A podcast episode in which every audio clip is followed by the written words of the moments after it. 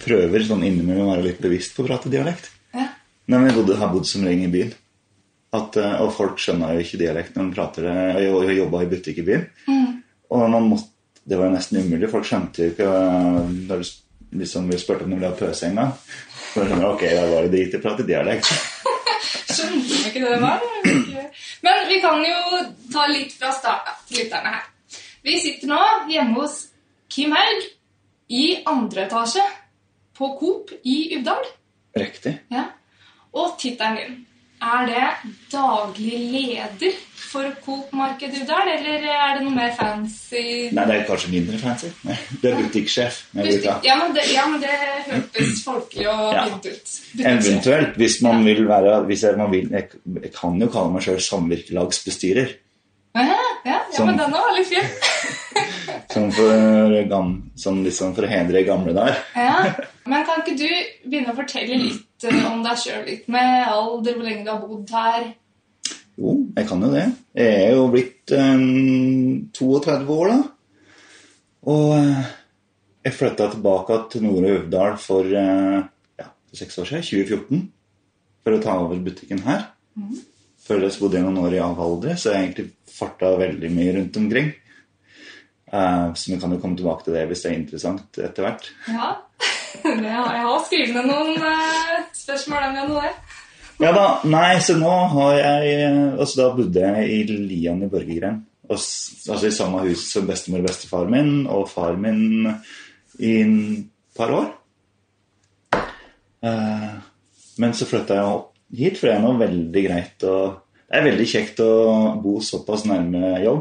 Ja, det er en trapp ned, så er du på jobb. Veldig kurant. Ja. Og på en måte kanskje også litt for tilgjengelig. Men jeg har veldig flinke ansatte, så det har gått veldig bra. Jeg var veldig skeptisk da jeg flytta hit og tenkte ok, jeg skal bo på butikken. Nå blir det vel 14 telefoner om dagen, tenker jeg. Men eh, det er nesten kundene som er verst. Unnskyld at jeg sier det. Nei da. Det jeg syns alltid, det er veldig sjelden jeg på en måte blir eh, ringt på når jeg er hjemme. Mine ansatte respekterer veldig godt at jeg på en måte når jeg ikke er på jobb, jeg er ikke på jobb. Men det koster meg veldig lite også om det er noe, da. Og hvis det faktisk skjer noe, så gjenger Så koster det meg veldig lite å gå med og hjelpe til. Er. Eh, ellers hadde jeg ikke flytta hit. Men det er klart det. Det er noe å slippe den borgergrenda hver dag att og fram òg. ja. Ja, for da har du bodd her i så å si seks år også. Ja, nå Altså, jeg flytta til Uvdal da for uh, to år siden. Ja, ok, ja. Ja. Tre, to, sikkert to. Ja, tipper det. Men du hadde jo mange av barndomsåra dine også i Borgergren. Stemmer det. På Rødberg. Fordi vi gikk med på Rødberg skole. Gikk på Rødberg, ja. Mhm, For de som ikke vet hvor Borgergren er hen. Altså, Da må de ta seg en tur til Nordre Uvdal, for at i Borgergrenene så er det fint. ja, det er det. Det er det. Ja da, vi bodde, gjorde det. Vi flytta jeg, Skal vi se Jeg bodde i Borgergrenda til jeg var eh, ja, til og med fjerde klasse på barneskolen. Ja. Og så flytta vi til Hønefoss. Ja. Hva husker du liksom av eh, Og det å vokse opp på Rødberg? Altså, det var jo? Det var jo egentlig bare flott. Eh, og spesielt Altså, jeg er jo oppvokst på gard, men uten dyr. Det Dyra var borte før, med, før jeg kom til. Og eh, det var jo mye frihet. Ikke sant? Vi var jo ute og styra på i skauen og rundt omkring hele tida. Eh, så jeg var veldig glad for det å vokse opp sånn på bygda. Jeg er veldig glad for at jeg egentlig ikke vokste opp i byen. Um, og det var et trygt og godt miljø. Og liksom, men det er klart nå kommer jeg fra en veldig føler jeg da, en veldig trygg og god familie. Og jeg har liksom ja, jeg har aldri mangla noe og alltid blitt tatt godt vare på. Og det er, ja, nei, det var fint å vokse opp i Børgeren og ikke på Rødberg. Der var, jeg bare på skole. Nei, da spilte jeg jo litt fotball, husker jeg, og det var jo veldig artig. Um, så det var jo rart å flytte bort òg, da. Det er klart, fra den hadde av kompiser. og det var med sju stykker i klassa på skolen. Og så gå da til en klasse hvor vi var 30. Mm. Og så både A- og B-klasse, det var ikke måte på da vi kom til Hønefoss. Mm. Det var jo veldig spesielt. Men eh, egentlig på godt og på vondt. Man fikk jo enda flere venner, da. Mm. Men så ble det jo kanskje mindre personlig òg. Og så var det noen år i Valdres etter det. Ja da. Jeg hadde vært innom både København og Oslo og Bardufoss før jeg kom til Valdres. Ja. Du har vært på tur, for å si det sånn. Ja da, jeg har det. Ehm, nei, for jeg gikk ut ungdomsskolen på Hønefoss. Mm. Og så gjorde jeg noe såpass gærent at jeg reiste for å jobbe i Scientologikirka i København i tre år. Ja. Rett etter uh, ungdomsskolen. Og så fant jeg meg ei dame der og flytta tilbake til Oslo. Og så bodde vi sammen i noen år. Og så fikk jeg en stefar som fikk hjernehinnebetennelse. Blei veldig, veldig sjuk. Uh, var fullstendig pleietrengende. Og da flytta jeg til Bardufoss for å hjelpe mor med å ta vare på han.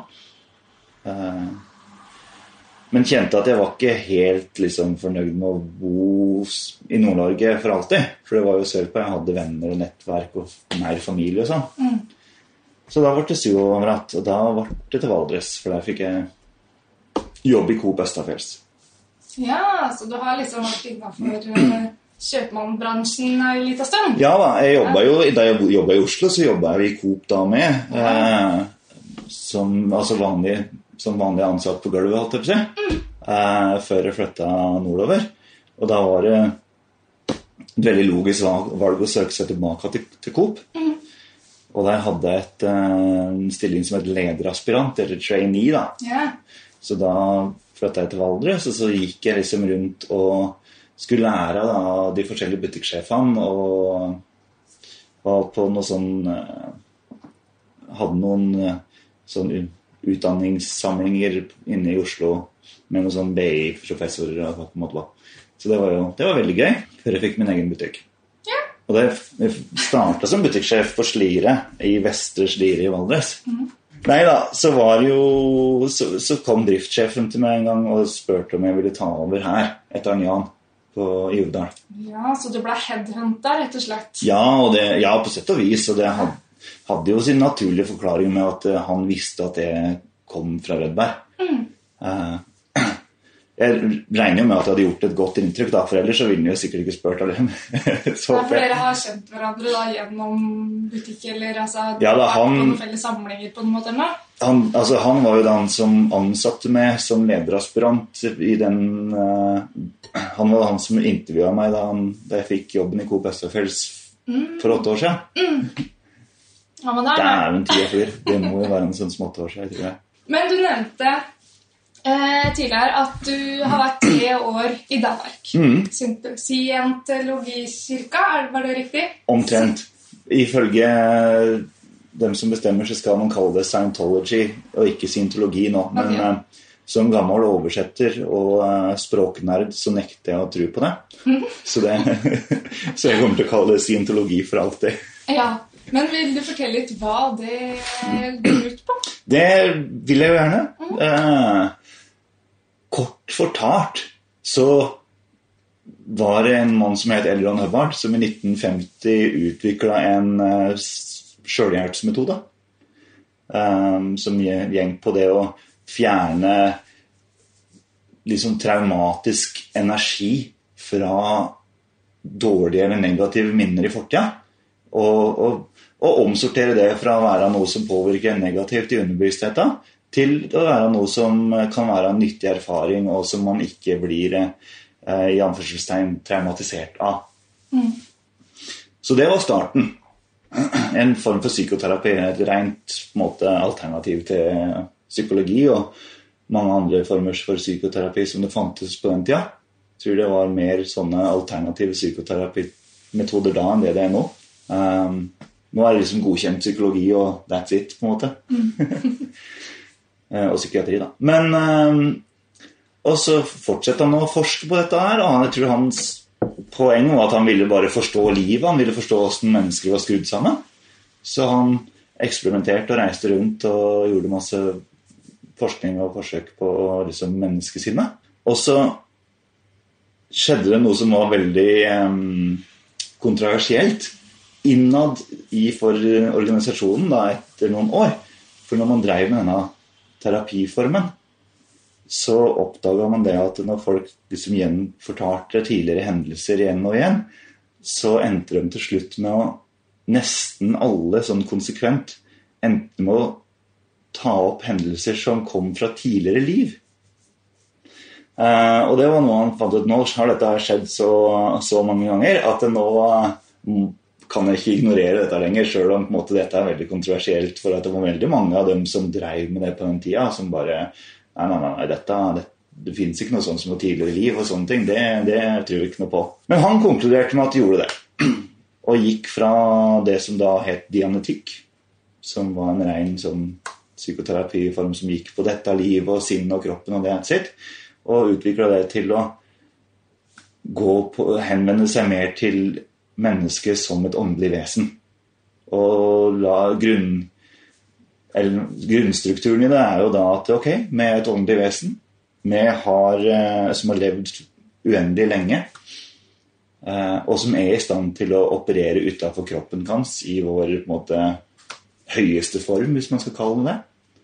Eh, og når kroppen din dør, ok, da reiser du videre, og så finner du en ny kropp en plass. og det, det blir jo som reinkarnasjon, på en måte, da.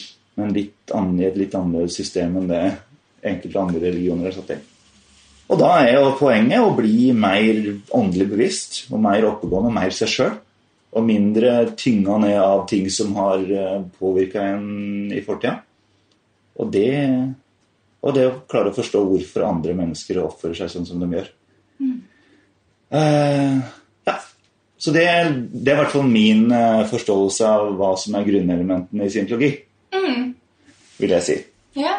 Men eh, det jeg har lest om, og sånn, så virker det som om altså, hele bevegelsen altså At du blir en stor familie, på en måte. Mm, absolutt. Og hvis du har bodd der nede i tre år, åssen var det plutselig å reise vekk til noe helt annet? Altså, man blir eh, Det er Jeg var nok veldig enspora da jeg bodde der nede. Eh, jeg, fortsatt, jeg har jo fortsatt vært inne i Scientologikirka i Oslo sånn på en måte mer på fritidsbasis da, mm. etterpå. Og jeg er jo veldig, fortsatt veldig glad i, i alle folka i Scientologikirka, men jeg ser jo det at jeg var veldig enspora da jeg var der nede. Det er liksom det som betyr noe, og alt annet blir eh, gjerne litt satt eh, litt nedprioritert. Så de tre åra jeg var der, så var jeg vel kanskje hjemme jeg tror jeg var hjemme ei uke. Mm. Og det er klart Jeg hadde en tvillingbror som jeg ville se med, og andre venner og familie. Så det er klart jeg var veldig Men jeg brant veldig for det. Mm. Um, jeg brenner fortsatt veldig for å kunne være med og bidra til at verden blir en bedre plass, for å si det sånn. Mm. På de måtene jeg kan. Og da var jeg veldig overbevist om at det var den eneste, eneste måten å gjøre det på. Spre dette ut til resten av verden, så alle på en måte kunne leve i fred og harmoni og ha det bra med seg sjøl. Da jeg reiste, så klart det var, det var vanskelig. Mm. Eh, og det var, det var veldig trygt å begynne der. Det var veldig faste rammer, man visste hva man dreiv med. Eh, jeg jobba jo, jo full tid og hver sted der nede, og bodde jo så å si på internat. Så på en måte Jeg slapp i den delen av organisasjonen da, som er på en måte, som leder resten av bevegelsen, da, måte, da bor man på internat, og så er det det man gjør. Og man slipper liksom å bekymre seg for sånne hverdagslige ting som andre vanlige folk må gjøre. Sånn som hvordan skal vi ha penger til mat og klær og på en måte betale regninger og ha jobb og, sant, og alt det der. Uh, for at det er eh, det alt som blir tatt hånd om. Uh, man får klær og man får mat, ikke sant? og man har en plass å bo. Og, trenger, og så får man litt lommepenger, da. Sånn at man kan kjøpe seg litt ting man har lyst på sjøl. Mot at man da jobber stort sett dagen hver dag og studerer sintologi. Mm. Uh, og da var det en stor overgang egentlig å komme hjem igjen og plutselig stå på bar bakke og shit. ja, nå må jeg betale regninger, og jeg må sørge for at jeg har en jobb. og på en måte jeg må håndtere økonomien sjøl, og det er ikke en måte på. Mm. Samtidig som jeg hadde mange veldig veldig gode og nære venner som da selvfølgelig syntes det var kjempetrist at jeg reiste. Ja. Um. Men stemmer det at du da var sånn rundt 19 da du reiste ned dit? da jeg reiste ned dit. Ja. Jeg reiste ned dit da jeg var 15. Å ja! Etter eh, å ha brukt eh, et par år på å overtale mor mi om at det var greit. Ja. Og greit var det vel fortsatt ikke, men eh, stakkars, hun orka ikke mer. Nei. Men åssen Fordi at jeg regner med at du hadde litt kjennskap til organisasjonen Mm. før du reiste ned dit. Hvorfor, eller Hvordan kommer en ung mann på det at jeg skal på videregående, jeg skal dit? Mm, altså, jeg, Stemor mi, eh, som nå flytta til USA for ikke så lenge siden, hun eh, har jo vært medlem av syntologikirka i eh, Det må jo sikkert være 30 år i hvert fall nå. Eh, og et år, så, da jeg var sikkert 12, så spurte hun om jeg hadde lyst til å bli med på en sommerleir. Eh, som da var i regi av noe som kalles for Foreningen aktive studier. Eh, som er en, eh, en organisasjon som er drevet av noen scientologer i Norge. Det tenkte jeg, det var gøy! Det ville vi gjøre. Ja, ja. Så vi reiste til Jevnaker. gårdsturen som det heter, er eh, på den, på den gården vi var på der. Og da gjorde jeg et lite kurs, et lite hefte, som heter Veien til lykke. Som er på en måte en sånn moralkompass eh, som han grunnleggeren av Scientologikirka skrev. Og det var kjempekult. og jeg på en måte De leika jo unga når jeg prata litt med de voksne og liksom skjønte at å ja, dette er scientologi, det er det Elisabeth driver med. Eh, og skjønte at dette var jo spennende. Jeg har alltid vært litt sånn filosofisk og fundert på ja, alltid likt både psykologi og alt av filosofi og, og liksom åssen folk funker og menneskesinn og alt sånt. Det har jo alltid fascinert meg veldig. Så tenkte jeg ah, dette må vi finne ut mer av. Så sånn, Det var min introduksjon til scientologikirka. Og hun Elisabeth, stemoren min, hun hjelpa til som sånn frilans oversetter for kirka. Eh, og engelsken min var såpass til at ja, ja, det kan jo jeg med å prøve litt òg, selv om jeg da var 13 år sikkert. Um, og begynte litt å hjelpe dem med å oversette litt. grann, da. Og det var derfor jeg ble, det var sånn de henvendte seg til meg og sa at å, Kim, du er en kul kar, og du kan engelsk, og vi eh, trenger norske oversettere nede, på, nede i kirka, for vi har Altså, han grunnleggeren av kirka, han lagde jo Han skrev jo 18 bøker og holdt jo hundrevis av timer med foredrag. Eh, sikkert tusenvis av. Og alt oversettes til norsk. Ja. tenkte ja ja, oversette. Kan, ja, det er gøy. Dette vil vi gjøre. Nå har du nevnt både Norge, USA, Ja. Danmark. Men altså, hvor stort og utbredt er egentlig dette her? Er det veldig mange andre land? Altså, Scientologikirka er jo veldig mye større i stort sett alle andre land i verden enn Norge, nesten, tror jeg. det var en litt sånn generell uttalelse, men det, bevegelsen eh, spenner absolutt over hele verden. Og eh, alt av eh, Altså den boka 'Dianetics', som er den første boka han skrev, er jo nå oversatt til jeg tror det er 150 språk. Eh, fordi at den også da selger på så mange språk. Forhåpentligvis. Og eh, det er, klart, det er jo kanskje USA hvor det er størst, sikkert. Men det er jo Italia vet jeg at det er ganske mye. Og hovedkvarteret da, for Scientologikirka i Europa er i Danmark. Ja. Eh, mens hovedkvarteret for på en måte hele verden det ligger jo i USA. Mm. Så eh, det er jo ikke veldig utbredt i Norge. Vi er jo ikke sånn kjempemange medlemmer i Den norske scientologikirka. Men eh, det er jo en hyggelig gjeng, stort sett. Ja, du kjenner på en måte da, eller veit hvem veldig mange av de er. Ja, nå etter at jeg flytta hit, så skal jeg innrømme at det har blitt lite. Det jo langt inn til Oslo. Mm. Og så er jeg ikke sånn 100 sikker på at det er det jeg ønsker å drive med hele tida. Um, det er klart at det, det, er en del, det er en del folk som jobber i syntologikirka som veit veldig godt hva de vil, for å si det sånn. Så man eh, Man blir jo ofte ringt og spurt om man kan komme inn når man skal gjøre kurs og sånne ting. Og så blir jeg litt lei når, hvis jeg føler at det blir for masint. Så blir jeg litt sånn Nei, dette, jeg vil gjøre ting i min egen når jeg sjøl finner ut at jeg skal det. Ja. Så det er egentlig lenge siden jeg har vært innover nå. Men, så det er sikkert kommet til noen nye. Ja. Men, men sånn generelt så kjenner man jo hverandre veldig godt, da. Mm. Ja.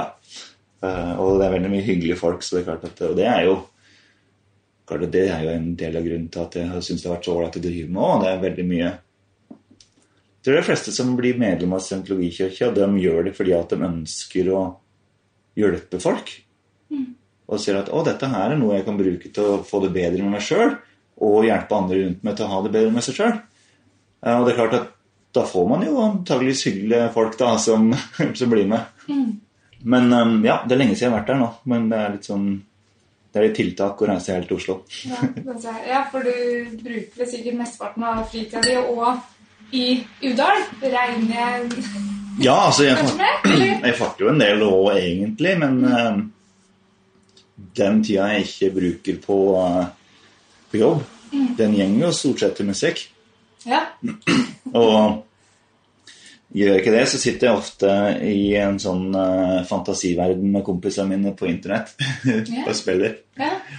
Men eh, ja, for det har jeg jo skrevet ned her, at eh, vi har jo sett deg opptre litt med pauseunderholdning på UKM, og nå det er jam på Risan. Altså, du stiller jo opp der det er de trenger musikkinnslag og sånn, men åssen er det å være sånn fritidsmusiker når man bor i Uvdal? Altså, det er jo ikke sånn kjempemye som skjer, da.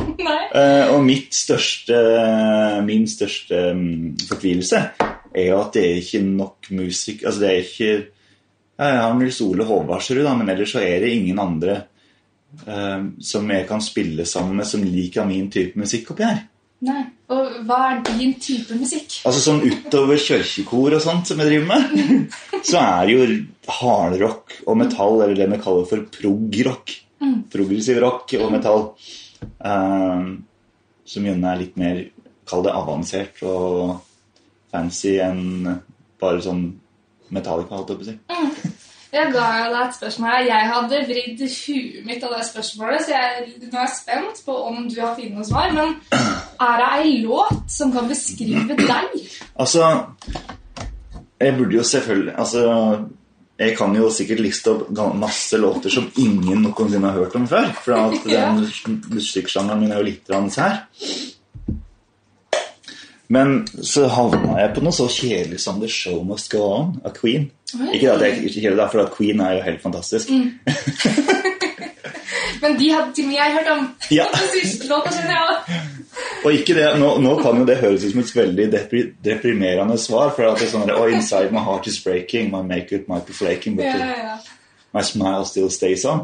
Uh, er veldig sånn at uansett åssen jeg har det Så for det første, altså show must go on. Vi, altså Uansett hva som skjer, så skal vi klare det. Eh, og uansett åssen jeg har det, det er ikke det at jeg ikke kan vise følelser, men jeg er litt sånn eh, uhelbredelig optimist.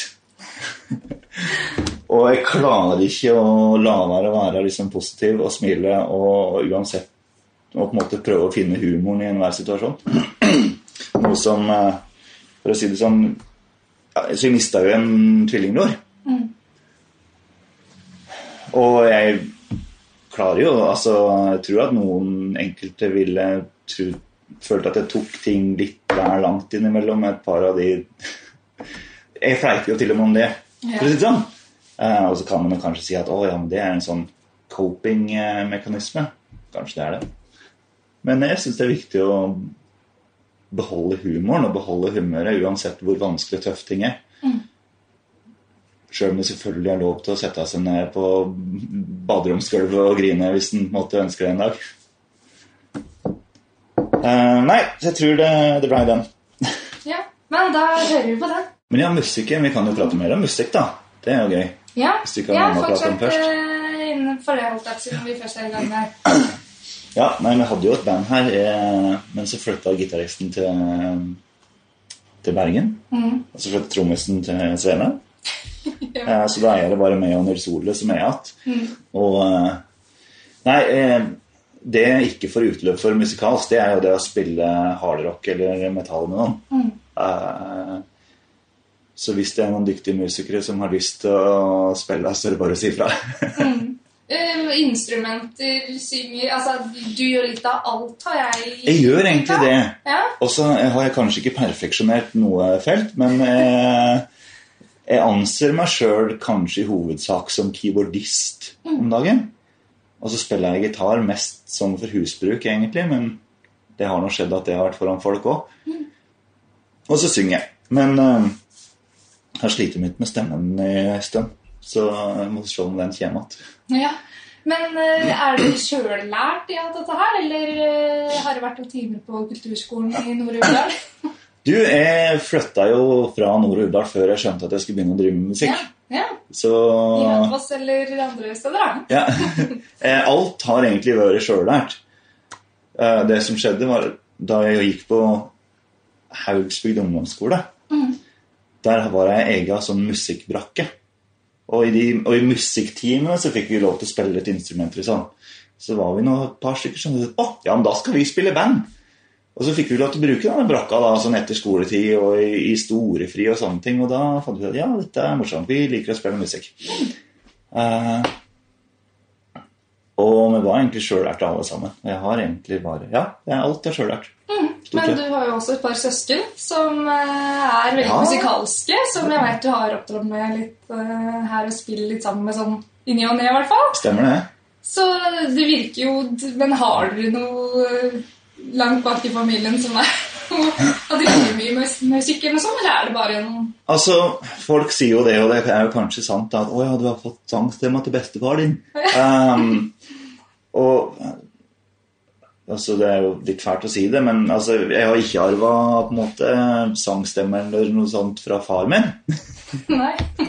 Beklager, jeg håper ikke han hører på. Neida, alle, alle kan synge hvis man ønsker. Det er um, en liten digresjon at alle jeg, jeg kunne ikke synge for ti år siden. I det hele tatt. Eh, til det punktet hvor jeg møtte en kompis som bodde sammen med i Oslo et par år etter at vi hadde bodd sammen, og sang litt først. Oi! Jøss, nå klarer du faktisk å treffe riktige toner innimellom nå. Det var liksom hyggelig. Skjønner, ja, ja, jeg gjorde kanskje ikke det før, nei. Um, så alle kan lære seg å synge, men man må jobbe. Jeg har måttet jobbe masse. Folk er liksom sånn Å, du, å, du, har, å, du har en medfødt liksom, evne, eller gudene veit. Men eh, hvis du hørte meg synge da jeg var 20 år, så hadde du ikke trodd at jeg hadde noe medfødt sangevne, for å si det sånn. Men jeg begynte å synge i et kor i Nord-Norge og fant ut å, sang er jo gøy. Inntil da hadde jeg bare spilt uh, instrumenter, bass og gitar. Så jeg har jobba egentlig knallhardt for å lære meg å synge. Eh, også på egen hånd. Jeg har nå i, år fått, hatt et par timer med en sangpedagog. Ja. Så det var jo veldig hyggelig, og det har jeg tenkt å gjøre litt mer. For å, uh, men nei, alle kan lære å synge. Så, men sjøl om du ikke nå, når man bor i Uvdal, så at det er vanskelig å uh, liksom bruke nærmiljøet rundt til å kunne Ja, altså Hva skal jeg si? Bli bedre innen metallsjangeren, da, fordi at Mm. du er aleine i det måte. Så nevnte du jo at uh, kirkekoret Ja, er noe du er med i. Hva heter eh, den gruppa du er med i her? altså Kirkekoret heter jo noe så veldig spennende som Nordre Uvdal kirkekor. Ja, det er ikke verre, nei. Nei. Så er det mange som syns det er så litt for langt, så skjønner du, skal de ikke bytte navn en dag? Da? Men jeg, jeg syns det er et hyggelig navn. da. Ja, Så da er det folk fra hele Nord-Uvdal? Ja, og så langt unna som Rollag. Ja. For at, eh, kanskje vi burde begynne å kalle oss Øvre Numedal kirkekor. ja. Hvor mange er dere som er med? Kirkekoret jeg har eh, Altså, vi er mellom 20 og 30 stykker. Ja. Eh, Så med tanke på at vi er en kommune med 2500 innbyggere, så har vi et usedvanlig eh, stort kirkekor. Eh, og med et om jeg må si si det sjøl, ganske godt nivå på, på koret. Eh, Og før jul og sånn, så ville jeg jo tro at det vanligvis i hvert fall er en del øvinger opp mot julekonserter og sånn, men åssen er det i år? Vi håper jo i det lengste å få lov til å gjennomføre en konsert. Vi hadde jo eh, pause fra koret fra mars selvfølgelig, og ut til sommeren. Og starta opp nå i høst. Da starter jeg også opp mitt eget kor. Oi. Så um, en liten sånn shameless uh, self-advertising. Ja. Norsk er jo kalt min sterkeste side, kjenner. Så nei, men jeg har starta mitt eget kor eh, med hjelp med um, akkompagnering av eh, Eli, som er kirkemusiker her. Eh, og så dirigerer jeg allerede koret. Og vi har kalt det så noe fancy, så fancy som Prosjektkoret enn så lenge. Ja. Det var bare en sånn working title, men så syns jeg den var så morsom at egentlig så hadde jeg lyst til å bare kalle det kor. det. ja.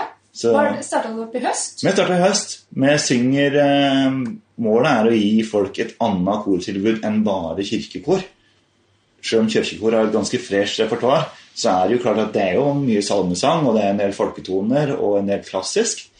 Så i det andre koret så synger vi med pop og musikaler. Og jeg har en veldig stor sånn forkjærlighet for Disney-musikk. Hei! Så på første øvelsen så starta vi med å synge 'The Lion Sleeps Tonight'. Så da legger vi lista der. Ja. Eh, Vi synger litt Michael Jackson, og eh, ja, 'Halleluja' er jo en sånn standardsang, holdt jeg på å si. Og, nei, så det er eh, for de som ønsker kanskje et litt freshere repertoar. Og kanskje sikta mot en eh, litt yngre snittalder enn i kirkekoret. For det er klart det er jo mange godt mens voksne folk der. For alle kan være med i eh, det koret da. De trenger ikke være med i kirkekoret i tillegg. Nei. Så det, det som er gøy, er at eh, vi la korøvingene på tirsdager før kirkekorøvinger. Så de som har lyst, de er med på begge deler. Eh, og så er det noen, veldig mange som bare er på, på enten det ene eller det andre. Er det i Uvdal kirke dette foregår? Vi har det for øyeblikket i Nore. Ja. Uh, for at det er så mange som Altså det er flere stykker fra både Vegle og Rollag. Ja. Så blei det liksom midt mellom for alle. Mm.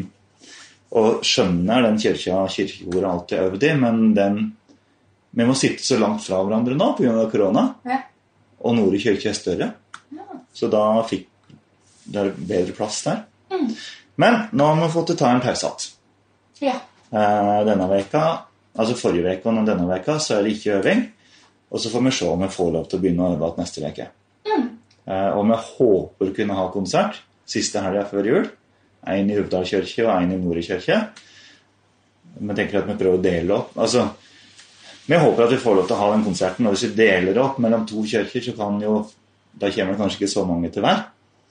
For Skjønne kirke den er stort sett, har stort sett alltid vært fullstappa hver, hver, hver jul. Og det er jo kjempegøy.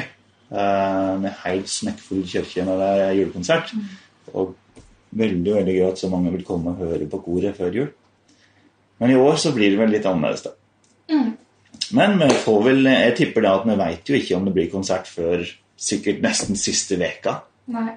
Så vi jobber mot at det skal bli en julekonsert, og er forberedt på at det er store sannsynligheter for at det kanskje ikke går. Ja. Men da får folk bare følge med og se Ja. om det blir noe Vi plakaterer både på Vi henger opp plakater rundt omkring og bruker Facebook aktivt. Det er veldig, Ja, jeg er veldig glad i å reklamere på Facebook. Der er jo Ja, folk følger med der.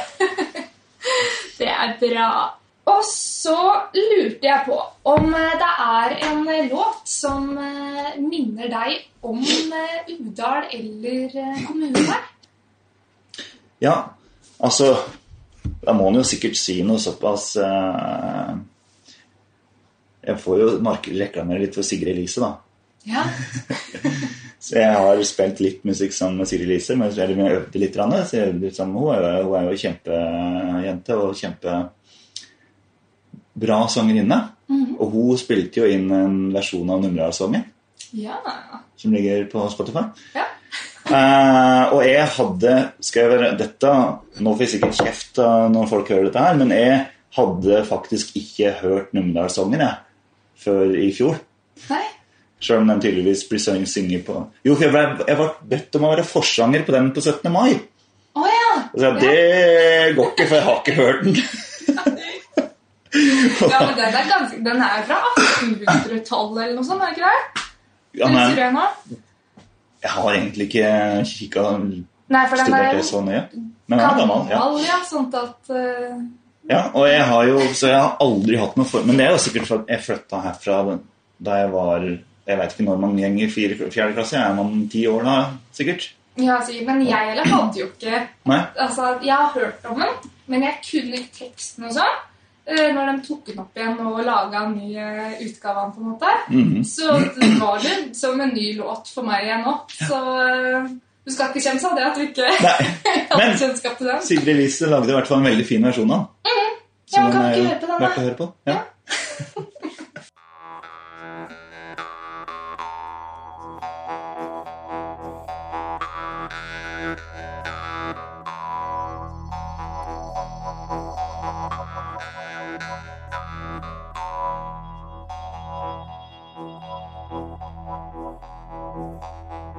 Du Numedal, du vene med fagre fjell og fjord. Fra Kongsberg øst i dalen til vidda imot nord. Eg ingen andre steder kan leva glad og se. I heile vide verdi, det kjenner eg så vel. I heile vide verdi, det kjenner eg så vel.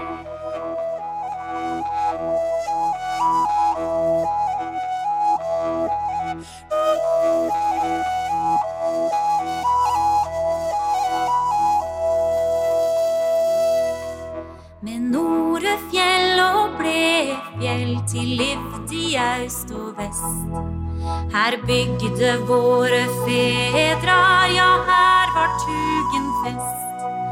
Oss ut og saknad skifte med lukka liv og leik. Men trufast arbeid gav deg den rette livsens kveik. Men trufast arbeid gav deg den rette livsens kveik.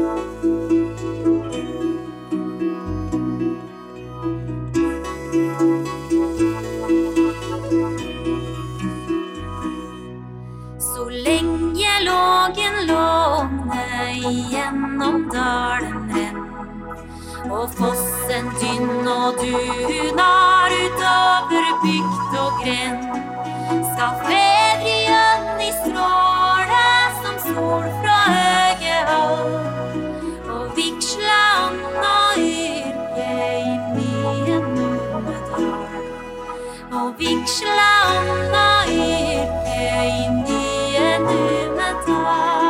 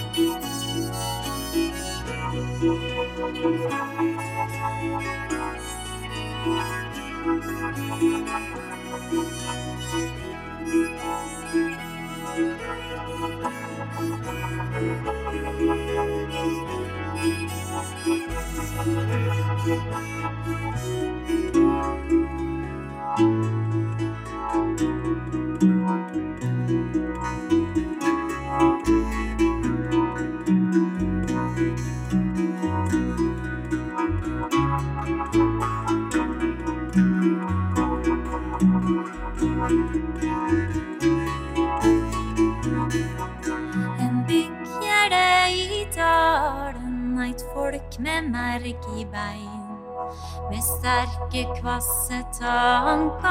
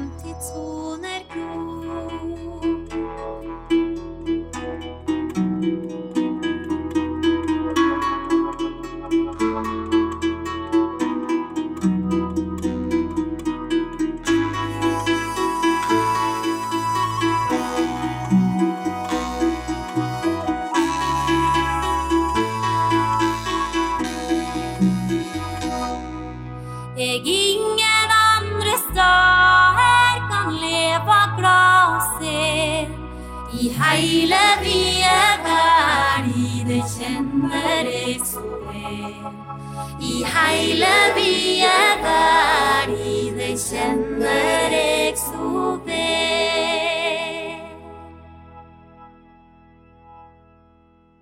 Er det noe du savner i Uvdal? Altså, jeg vil jo Jeg skulle jo ønske det var flere kulturarenaer, egentlig. Og mer eh, så, Og jeg er jo veldig aktivt eh, m- på en måte, jeg, jeg, jeg prøver å engasjere meg veldig for å kla- skape et enda sterkere og større kulturliv.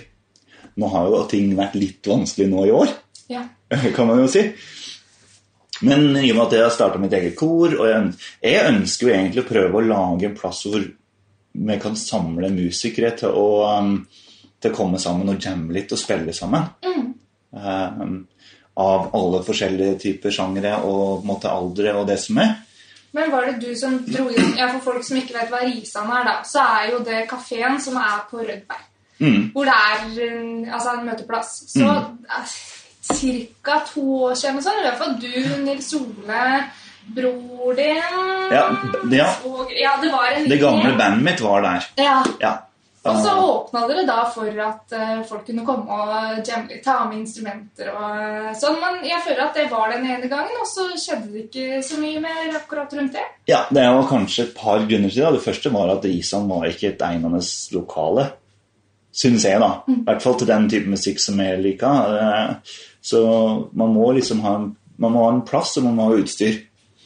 Jeg er kanskje litt kresen, for jeg har drevet med musikk i mange år, så det er klart at jeg er litt kresen på at utstyret skal funke. Um, og, og kulturskolen har mye bra utstyr til sitt bruk, men det er kanskje ikke Men det er til sitt bruk. Det er klart at Kulturskolen har jo også kan jo ikke drive og kjøpe nye instrumenter hele tida. De må jo klare seg med det de har. Ja. uh, og det funker jo kjempebra. Kulturskolen på Rødberg er jo flott. Uh, og er jo et vanvittig bra tilbud. Eh, men jeg fant ut at det funka liksom ikke helt på, til mitt bruk. da. Altså Hvis jeg skal bruke det utstyret. Men nå har jeg jo jobba litt med å skaffe eget utstyr. Og jeg har tenkt å drive litt med å kunne tilby å måte, levere lyd og sånn da, på arrangementer framover. Eh, må bare skaffe litt mer utstyr. Det er jo ikke beint gratis, dette her. Nei. Men ehm, det var Så jeg, jeg tror vi, må la, finne en plass som det egner seg å ha det. Og så er det kanskje må det jo komme noen folk, da. Det var jo ikke akkurat fullsatt da du var der. Nei, og de som var der, var jo de som du allerede veit driver med musikk mm. i Dalen, som du også da kjente til. Ja, så det er klart, hadde man klart å det er klart, Utfordringa er jo at vi er en liten plass. Mm. Det er jo klart det er jo begrensa hvor mye musikere man klarer å truge ut av en kommune på 2500 innbyggere. Men det er klart det, må, det sitter antageligvis en skapmusiker rundt omkring her i kommunen som kanskje ikke tør, kanskje ikke prioriterer å bruke tid på det. Uh, eller som kanskje ikke veit at det fins noen andre likesinna rundt omkring. Nei, for Hvis du liker metallmusikk, og sånn, så er vel kanskje ikke det et alternativ på kulturskolen. Nå er jeg litt usikker. Altså. Jeg veit de hadde band en periode, men det er vel ikke den type låter de har uh, Ja, jeg, altså em, em, Emilie, altså, som spilte trommer, Ja, ja. hun er jo veldig glad i vår type musikk. Nå er jo, uh, og hun har jo spilt mye sånn type musikk på kulturskolen. Ja, det men så bra. Da er det, da er det mulig. der. Så det går kjempe... Jeg, jeg, tror, jeg tror de tilrettelegger til at man kan spille hva man vil. på en måte. Det er sånn jeg har forstått det. Ja. ja, ja, men det er kjempebra. Mm. Nei da, så jeg tror vi må prøve å klare å dra i gang en, en sånn, ja, si en jamkveld eller en sosial arena for folk som er interessert i musikk. Og så trenger ikke alle å ville spille. Kanskje noen bare har lyst til å komme og høre på og prate sammen og ha det gøy. Det er et mål jeg har hatt, og, så har og jeg har hatt det lenge. Nå Etter hvert som koronaen stabiliserer seg litt, så tror jeg jeg skal begynne å jobbe litt mer aktivt på å prøve å få, få til en sånn arena, en møteplass.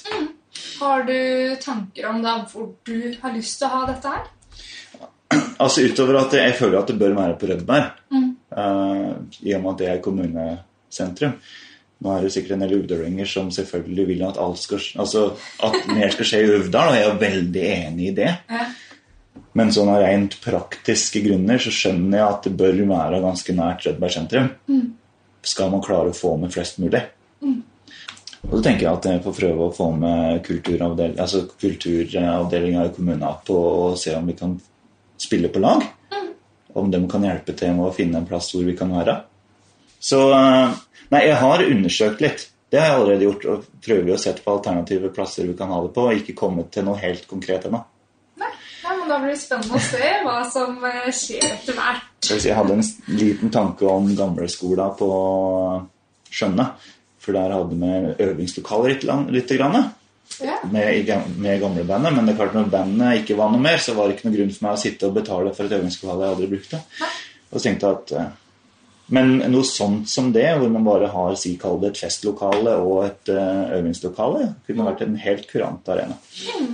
Så eh, jeg er for så vidt veldig åpen for innspill hvis noen sitter med en, eh, med en plass hvor det går an å bråke litt og eh, ha det gøy å spille musikk, så må du bare si fra. ja, for det her er musikk som kan bråke litt. eh. Ja, jeg tenker at selv om jeg er jo ihugga hardrocker, så, er det ikke, så vil jeg gjerne kunne ha et tilbud som favner alle. Eh, det er blitt veldig mer tolerant for eh, andre sj- sjangre etter hvert som jeg har blitt voksen. Ja. Eh, for jeg vil påstå at jeg begynner å nærme meg å bli voksen nå. sånn cirka. Men det kan jo altså det er klart Skal man spille musikk sammen, så er det fint med litt volum. Men eh, som du sier, altså, bare det er en arena for det, så mm. vil jeg tro at liksom, selv om man er interessert i folkemusikk eller pop, rock, så Ja. bare kunne møte sammen vil jo hjelpe masse. Ja, jeg syns jo uansett hva slags musikk man spiller, så er det givende å både prate og være, være sammen med og spille sammen med hyggelige folk og gode musikere. Og trenger selvfølgelig ikke alle trenger å være proffe. Det er jo rom for å lære og bli bedre. Nei, så det er, det er mitt hjertebarn å prøve å få til i løpet av forhåpentligvis ikke altfor uoverskuelig framtid. Ja, men det er bra. Og så lurte jeg jo på det. Hvis du kunne tenke ut en person som du ville ha med til Uvdal, Mm. også, eller Nord-Uvdal, eller kommunen, og vise tre steder, selvverdigheter, eller arrangement Hvem ville du tatt med, og hva ville du vist den personen? Altså, jeg tror nok Dette kommer ikke til å Ingen som kommer til å kjenne at dette mennesket her. Eh, Men min desidert Et av mine største musikalske idoler er en pianist som bor i Boston. Eh, hun er en sånn såkalt in, in, internettpianist. altså hun legger ut videoer på Instagram og YouTube og sånne ting. Uh, og inspirerer meg alltid til å ville spille mer musikk. Og hun vet jeg også er veldig glad i og veldig glad i å være ute og gå i naturen og sånne ting. Ja. Så det er jo kanskje litt eh, Som sagt, ingen som sikkert kan relatere til det, men jeg ville invitert hun hit. Ja, Hva er det du heter for noe? Hun heter Cara Comparetto. Nei, Nei. det var ikke et kjent navn for meg. Men hvis du liker pianomusikk, eh, og så er det bare å søke opp på internett, og du finner veldig mange fine, fine stykker eh, som hun spiller. Både på Instagram og på YouTube. Og hun har nå også noe musikk på Spotify. Så hvis du har lyst til å spille noe på radioen, så må du jo bare gjøre det. Lært litt der. Så bra. Men hva ville du vist henne da når hun eh, først kom til Uvdal? Altså, For det første så ville jeg tatt henne med på et par toppturer. Eh, skal vi se. Jeg ville jo Altså, Børsebråtet er jo eh, antageligvis ganske logisk. Eh, Eidsfjell er jo fint. Ja. Der klarer til og med jeg å gå, altså. Nemlig. Og så har vi jo hytte inni Borgermarka. Ja. Eh, og det er jo ikke noen plass i verden som er finere enn inne på hytta inni i Mm. Og der eh, så der er jo også noen fine plasser man kan gå på tur. Og så ville jeg nok tatt det med til de fine stavkirkene vi har. Både Uvdal og Nore stavkirke er jo jeg skal, ikke, jeg skal ikke uttale meg om hvilken av de to stavkirkene jeg syns er finest. For at da blir det jo krig her. Så jeg tror vi lander på at de er veldig fine begge to. Ja, tar med til begge, rett og slett. Og så antageligvis kanskje lura henne inn i kirka her i Uvdal, sånn at hun fikk lov til å spille litt orgel. Ja. Det tror jeg hadde vært kult. Ja, Nei, men det, det hørtes kult ut da. Kan du få til det sånn på ordentlig? For det, det tror jeg Jeg, jeg, kunne vært Jeg jeg kunne godt invitert. Jeg vet, det, hun er virker som en veldig folkelig dame. Ja. Skal vi krysse fingrene for at du hører på Radio Hallingdal og kan litt norsk? Ja, da tror jeg kanskje vi har eh, usannsynlig flaks. Vil tror jeg. Nei da, jeg skulle kanskje sagt noe politisk, eller noe sånt, men det er liksom det er kultur og musikk og, som, er, Ja. Som er livet. ja. Jo, denne musikken. Er det liksom noe du tenker at uh, er en fritidsaktivitet? Eller hvis uh, du hadde muligheten for å kun leve av det, ville du da gått for det? Min største drøm helt siden jeg var sikkert 13 år, det var jo det at man skulle være rockestjerne og være på turné og leve det livet. Um, og så har jo ikke det blitt noe av ennå. Og de fleste som gjør det, jo, har jo begynt innen min tid, holdt jeg på å si. Ja. Um, og så har jeg, Det var på en måte eneste jeg så for meg at skulle man jobbe med musikk, så var det da skulle man spille i et eh, rockeband, og man skulle være på turné. Og så har jeg jo omsider innsett at det finnes jo andre måter å drive med musikk på òg. Jeg har jo en sånn liten skjult drøm å kanskje bli kantor en dag. Ja. Men det krever litt utdanning, eh, og det har jeg ikke, så vi får se med liksom, om det blir noe ut av eller ikke. Men, og ellers så har jeg innsett det jeg prata med Jeg har en del, fått en del gode venner som er proffmusikere og proffsangere. Og jeg hadde en interessant samtale med en her i fjor om at eh, Og jeg, og jeg er så eh, misunnelig på at du får lov til å leve med musikken, sa han. Sa jeg. Ja. Ja, det er jo stas, det. Men det er klart, det jeg ikke hadde helt tenkt på, er at hvis man lever av musikk altså det Han sa, han misunna egentlig meg for at jeg får lov til å drive med den musikken jeg har lyst til å drive med. Ja. Han må på en måte ta de oppdragene han får. Ja. Og da er det veldig mange av de oppdragene som ikke er like givende. Så ok, så må han spille Hellbillies i et bryllup, eller så på en måte, må han ta på seg ganske mange oppdrag som ikke er ens eget hjertebarn, men som er ens egen musikk og sånne ting, fordi at man må ta det man får. Eh, hvis man ikke er såpass heldig å bli kjendis fordi, på grunn av ens egen musikk. Um, for det første så elsker jeg jo jobben min i butikkbransjen. Så er det jo ingen grunn til at jeg skal slutte å jobbe med dagligvare. For jeg brenner jo for, å, for kundeservice og for å på en måte ja. Å drive lokalbutikk er jo veldig hyggelig. Så jeg veit ikke. Hadde muligheten til å drive med som musiker fulltid bydd seg, så tviler jeg jo på at jeg hadde takka nei. Samtidig som jeg innsett at man, det er egentlig en luksussituasjon å ha en jobb man er glad i, og kunne få lov til å gjøre hva man vil med musikk på fritida. Butikken i Uvdal. Mm. Eh, det er jo Jeg sier det ikke nå. Det er to muligheter til eh, å være innom en butikk hvis man er i Uvdal. Og det er jo veldig mange som har hytter her. Men merker du liksom at eh, det er litt folk her, eller stopper alle på Kiwi på Rødberg? Altså, For å si det sånn, så har jeg sett så mye maskerte folk i helga at det har jo vært helt sprøtt. og det har ikke vært lokalfolk. For, for vi har ikke begynt å bruke masker ennå, håper vi slipper det òg. Men eh, nei, uten turistnæringa så hadde jo nok eh, Så hadde butikken kanskje slitt. Det er selvfølgelig hjemme her for lokalbefolkninga, men eh, jeg tror nok kanskje det ikke hadde vært butikk i Uvdal som ikke hadde hatt hyttefolket. Så det, de er en helt vesentlig eh, del av inntektskilden hans. Nå har du jo jobba her noen år. Er det noen eh, spesielle folk som har vært eh, innom som du eh, liksom husker veldig godt? Noen, er det noen som har vært veldig stas at har besøkt Coop Uvdal? Altså, vi har jo eh, Vi har jo Harald Rønneberg som er innom oss ganske ofte. Ja. Og han er jo en kjempehyggelig kar. Jeg er jo veldig opptatt av at uansett hvem som kommer inn i butikken, så skal hun være behandla som ethvert annet enhver annen kunde. Og det er jo da selvfølgelig som en konge. ja.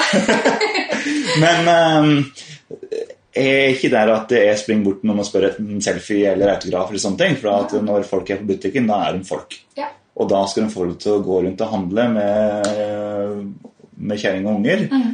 på lik linje med andre alle andre. Eh, men det, er jo- artig at de kommer innom. Og det var jo ekstra stas når han kom innom butikken og spurte om han fikk lov til å ta, ta selfie sammen med oss. Oh, ja! Uh, det er det kanskje ikke alle som kan skryte av, at Harald Rønnegang kom innom og ville ha selfie med oss. Nei. Men uh, han var hyra inn til å jobbe på et uh, Han var hyra inn til å være, ha underholdning på en butikksjefsamling jeg var på. Oh, ja. Nasjonal butikksjefsamling på Gardermoen.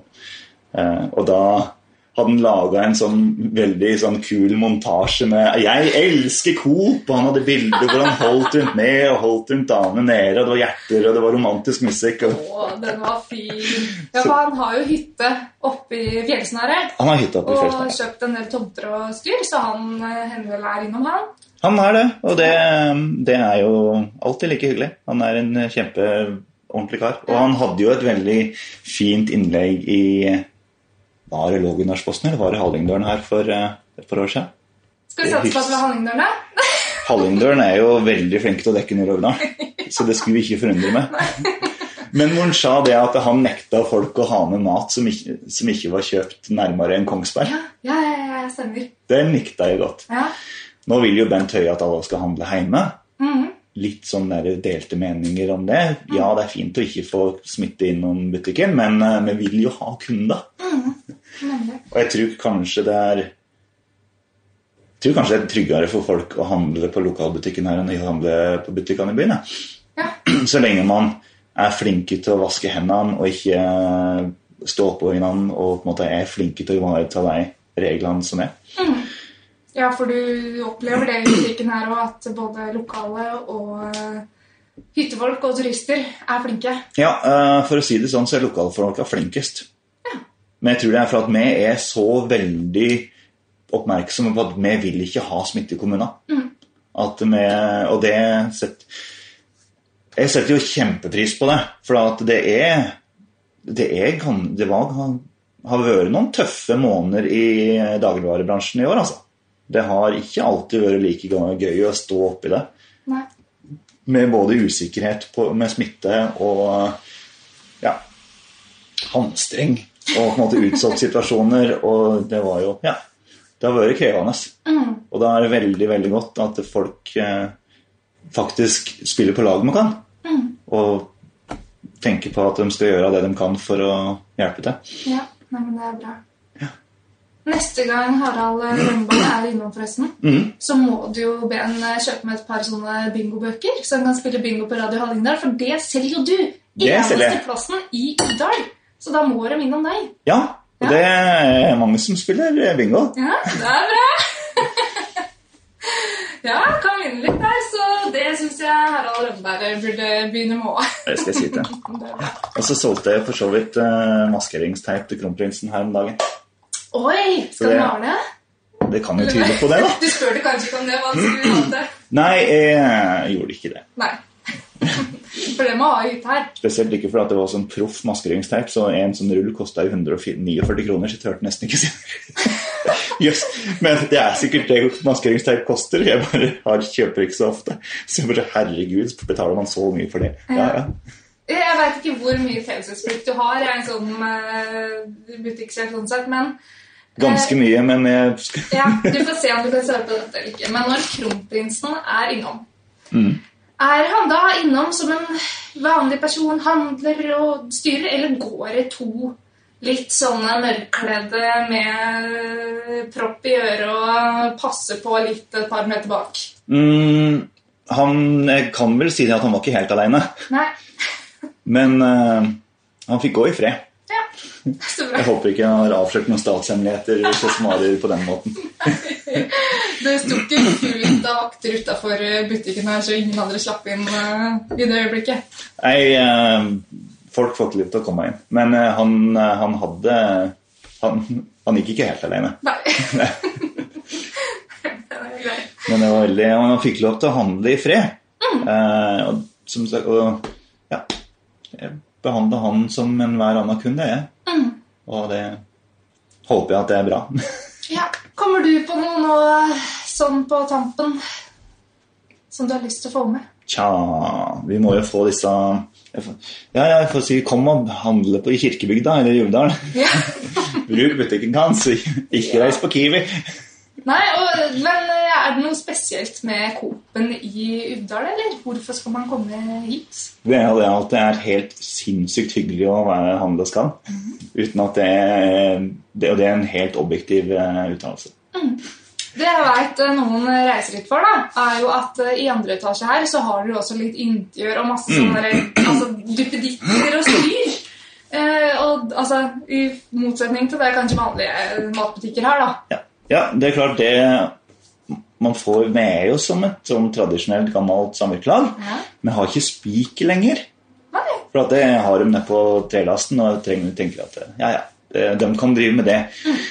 Men man finner jo alt fra sengetøy til kaffetrakter til hagemøbler og bamser og alt som er imellom, for å si det sånn. Så man kan faktisk gjøre store deler av julehandelen på butikken her. Ja, jeg regner med at jeg kommer til å gjøre mesteparten av min julehandel på butikken. Ja. Det er det mange andre som, mange som kjøper julegaver på Coop-en. Og det Nei, så det føler jeg at det er veldig viktig for oss nå. For at det er klart, skulle folk reist til Kongsberg, da, eller Geilo, for å få alt de trengte til hytta eller til hjemme, så blir jo det veldig langt. Så det er klart det er veldig kjekt når, en, eh, når noen er på hytta og finner at Oi, vet du hva, vi glemte faktisk laken og håndklær hjemme. Mm. Uh, og det er fredagskveld. Så er det veldig greit at eh, de kan komme inn her og få det her. Ja, absolutt. Nå er det jo helga. Nå er det helga. Ja, uh, så da lurer jeg på hvilken låt får deg i helgestemning? Og så eh, tør du å sette på noe skikkelig heavy metal for folka? Ja, vi får, altså Hvis folk syns det her er for ille, så Så får vil de skru på Eller skru av radioen i tre minutter og så skru på igjen. Men gi det en sjanse, da, i hvert fall. Vi prøver. Jeg vet ikke, Han er kanskje litt lang, da, men da får du kutte den halvveis. Ja, det er greit. Jeg skal sjekke det ut. Men uh, jeg er veldig glad i en sang som heter Masters Apprentices. Av et band som heter Opeth. Ok. Eh, den eh, gir meg ganske mye energi. Og så kan det jo hende at den får alle andre folk til å eh, gjøre helt andre ting, men Ja, nei, jeg veit ikke noe om det før jeg setter den på her nå, men eh, vi prøver, vi. lykke til. Men da får du ha tusen takk for praten, Kim Haug. Jo. Og at vi fikk ta turen til ditt hjem og arbeidsplass her i Ybdal. Hyggelig. hyggelig. Velkommen natt. Du har